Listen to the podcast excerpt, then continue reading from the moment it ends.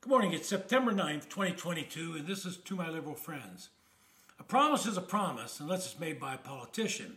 So now Joe Manchin's finding out the truth of the promise Schumer made to him. You all remember when Joe Manchin sold his soul and voted for the reconciliation bill that spent another huge amount of money. He did so because the majority leader, Chuck Schumer, promised him he would pass legislation that would change the permitting process and allow key pipe, a key pipeline to be finished that would deliver natural gas from West Virginia to Virginia.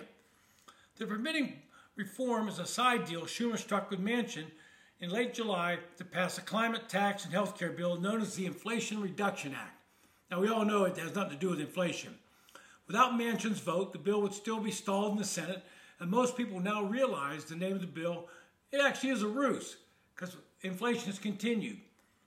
Schumer is now saying that he will try to honor the deal and will include the permitting reform language in the continuing resolution that Congress will have to pass by the end of this month. I say this because September 30th is the end of the government fiscal year, and Congress has not passed the required appropriations bills to fund the government. But there's no clear path for Manchin to get what he wanted. The plan is running into opposition from progressive House Democrats and outside environmental groups.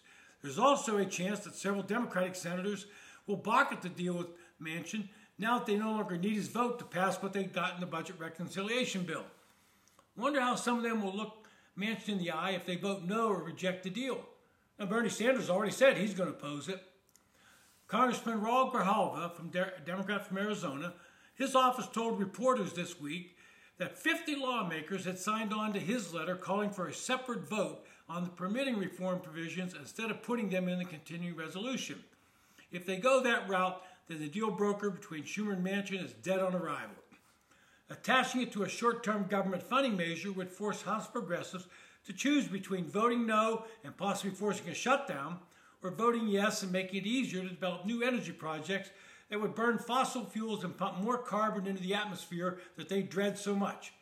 And something they're going to be loath to take that vote and they are beholden to the environmental activists that have a major stake in their party. These environmental groups are angry about the deal, and they've not been reluctant to share that point of anger with members of Congress. More than 650 such organizations sent a letter to Schumer and House Speaker Nancy Pelosi expressing their opposition last month.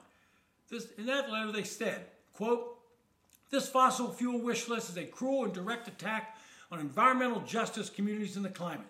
This legislation would truncate and hollow out the environmentalist review process, weaken tribal consultations, and make it far harder for frontline communities to have their voices heard by gutting bedrock protections in the National Environmental Policy Act and the Clean Water Act. End quote. Now that's a stretch all the way around, but they don't mind making it. Republicans are sitting back in the Senate and watching this kabuki theater play out. If Schumer tries to put the permitting reform language as a separate bill, I'm sure Republicans will vote no and watch the Democrats twist in the wind. My suggestion to Joe Manchin is pretty simple. If Schumer cannot deliver on his promise and ensure passage of the change in permitting language, then Manchin should announce that he is switching parties immediately, and suddenly Schumer is no longer the majority leader, and the Democrats chairing committees are suddenly in the minority. And that means not only a loss of power, but will force them to lay off a lot of committee staff. With a Senate split 50 50, the precedent from the past has been to divide the staff and resources of the committee down the middle. But once one side has a clear majority, that division is normally two thirds from the majority, one third from the minority. Then Manchin can look at all of his Democratic colleagues and firmly state, a promise is a promise. This has been to my liberal friends. Thanks for listening.